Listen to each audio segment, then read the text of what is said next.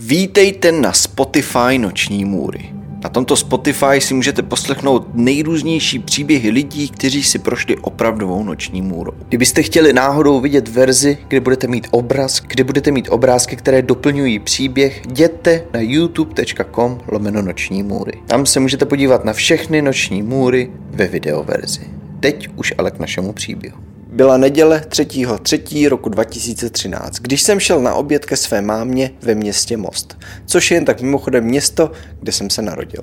Abyste pochopili, tou dobou mi bylo 21. Čtvrt roku předtím jsem si prošel velkou televizní show. Dostával jsem nabídky na vystoupení, nicméně jsem neměl kde bydlet. Tudíž jsem bydlel u svého táty právě ve zmiňovaném mostě. Tehdy jsem také měl čerstvý vztah, který trval něco málo přes čtvrt roku. Navíc byl na dálku, takže jsem byl dost často na telefonu. Přišel jsem okolo čtvrté hodiny odpolední k mojí mámě, kde jsem si dal pozdní oběd.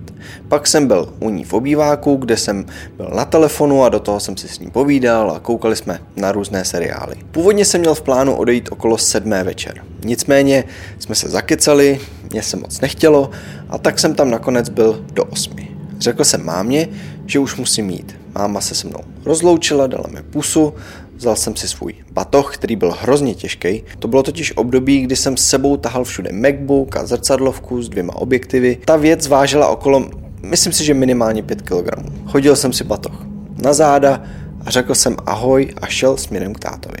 Celá cesta k tátovi od mámy je nějakých 1,6 km dlouhá, zhruba nějakých 20 minut pěšky. Když jsem vycházel, tak venku byla naprostá tma. Po cestě, když jsem šel po ulici Josefa Skupy, jsem si říkal, že bych si dal gyros. Zhruba nějakých 600 metrů po cestě k tátovi u Prioru je takzvaný Next Gyros. Sáhl jsem tedy do kapsy, kde jsem našel mých jediných 50 korun.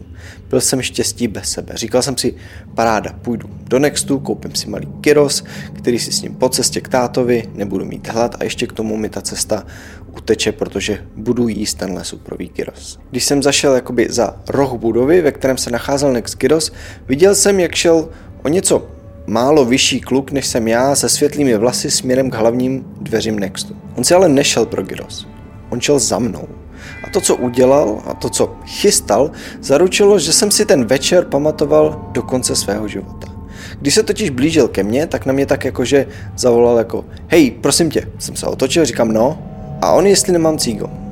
Tou dobou jsem kouřil, nicméně si nepamatuju, že bych měl nějaký cigarety u sebe.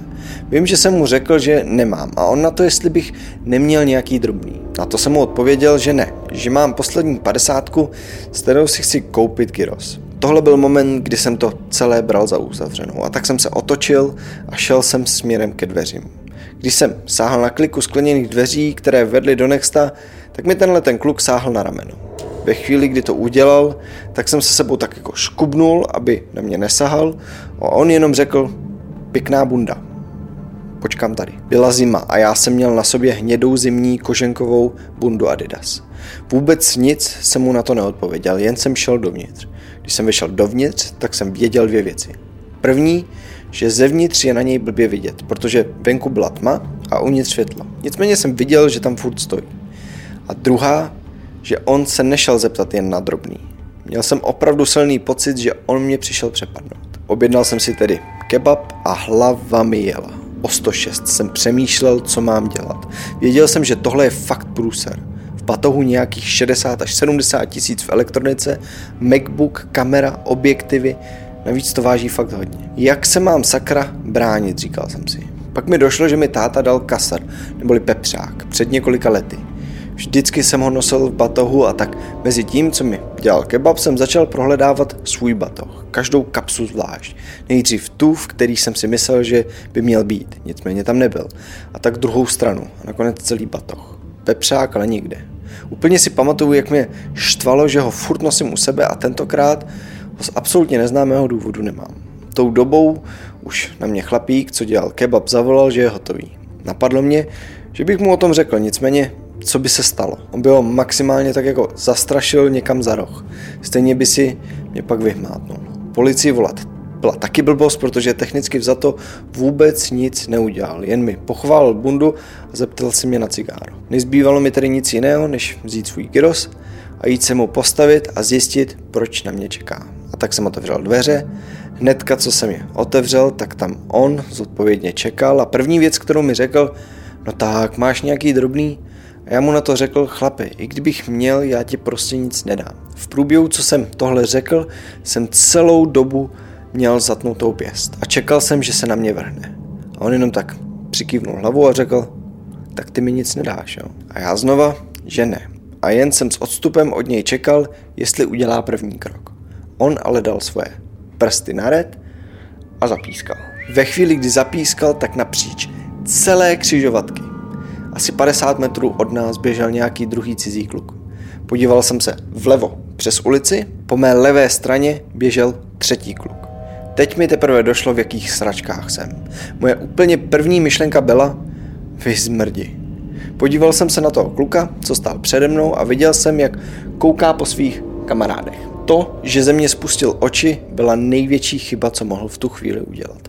Protože v okamžiku, kdy jsem viděl, že na mě nekouká, jsem vzal svoji zaťatou pěst a pravou rukou jsem mu dal na čelist a vrazil absolutně tu největší ránu, kterou jsem dokázal v ten moment vyprodukovat. Dal jsem mu pěstí, on se tak jako zatočil k zemi a já začal běžet směrem k mému tátovi. Čekal mě kilometrový běh.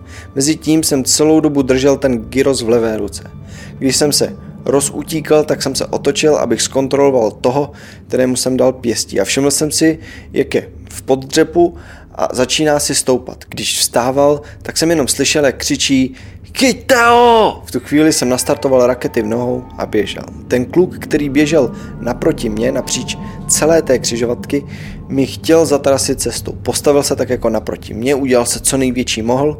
Já se snažil běžet jakože doprava, on ve chvíli, kdy si stoupil přede mě, tak jsem vzal ten kebab, který jsem měl a hodil jsem ho po něm tou největší silou, jak jsem uměl přímo na jeho hrudník. I když jsem věděl, že mu to nějak neublíží, v moment, kdy jsem tohle udělal, jsem to okamžitě strhnul doleva a běžel dál ke svému tátovi. On se zastavil a začal se tak jakože pucovat. Díky tomuhle to kompletně se mnou zdal. Když jsem běžel ke SHD, což bylo po cestě ke knihovně, kde bydlel můj táta, jsem viděl, jak ten třetí kluk, kterého jsem poprvé viděl, jak na mě běží z levé strany, než jsem dal pěstí tomu, co mě původně přepadl, na mě co nejrychleji běží. Tou dobou jsem běžel jak Usain Bolt. Jen tak mimochodem od chvíle, kdy zapískal, aby zavolal své komplice, až doteď uběhlo jen pár sekund. Všechno se odehrálo extrémně rychle. Jen jsem běžel a běžel. Vůbec jsem se neohlížel. Myslel jsem ale v průběhu na několik věcí. Když jsem běžel, tak jsem slyšel, jak běží za mnou, protože jsem slyšel dupání. To ve mně vyvolalo dvě myšlenky. První, že co jak mi chytí za batoh a stáhne mě na zem. A druhá, jestli mě chytne, tak už nebudu mít absolutně žádnou sílu se bránit a tak jsem jenom běžel a běžel. Už jsem si říkal, že fakt nemůžu. Nicméně jsem proběhl kolem obchodu Penny, který byl nějakých 400 metrů od Nexta. A i když jsem cítil, že už fakt nemůžu, nepolevil jsem a běžel jsem a běžel a běžel. Běžet jsem přestal až nějakých 200 metrů od bytu mého táty. To bylo poprvé, co jsem se začal rozlížet kolem sebe. Byl jsem extrémně paranoidní. Čekal jsem každou chvíli, že se od někud vynoří. Cítil jsem, jak mi chytají křeče do stehen, jak se celý hrozně klepu, jak lapu po dechu a puší mi srdce. I přes všechno tohle jsem ale stále pokračoval dál, chvílema jsem tak jako poklusával, dokud jsem nedošel do vchodu, kde jsem poprvé ucítil nějakou úlevu a pocit bezpečí. Podíval jsem se tak jako na svoji pravou ruku která měla po té jedné pěsti roztrhlé dva klouby, z kterých tekla trochu krev. Přišel jsem domů, řekl to tátovi a šel jsem do svého pokoje. Druhý den jsem měl úplně nateklou ruku, nicméně jsem neměl nic zlomeného. Kdykoliv jsem v tom období šel kolem Prioru a hlavně kolem Nextu, tak jsem si říkal, jestli náhodou nepotkám toho, kterému jsem vypálil. Toho kluka už jsem nikdy v životě neviděl.